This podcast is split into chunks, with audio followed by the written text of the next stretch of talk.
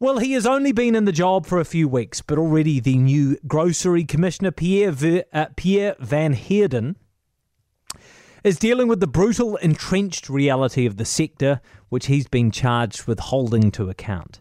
It was pretty extraordinary, really. It was just amazing timing that on the very same day as online retailer Supie was put into voluntary administration, Van Heerden published his top priorities for the grocery commissioner role. I think there's one word that would probably summarise all of those priorities, and that word is competition.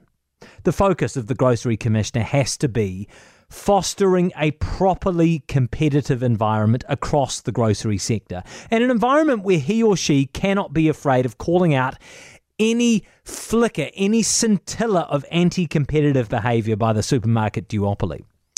And I get it. I get that it's complex. I get that there are land covenants and that there are wholesale supply setups. There are all sorts of contractual bits and pieces, all manner of different advantageous rules, systems, and get ups which help the main two players. It's easy to be cynical about the effectiveness of our various government commissioners. When the Grocery Commissioner role was established, I think I, like many others, felt like in a sense, it was a bit of a cop out. We questioned how effective that person could actually be.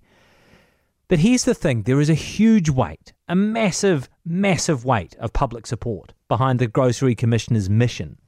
Kiwis don't need any more Commerce Commission studies to tell us we are getting a crappy deal in aisle three.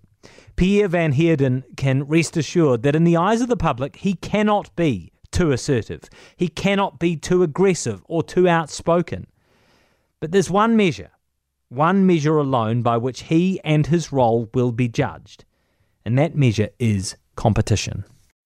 For more from Heather du Plessis-Allen Drive, listen live to News Talk ZB from 4 p.m. weekdays or follow the podcast on iHeartRadio.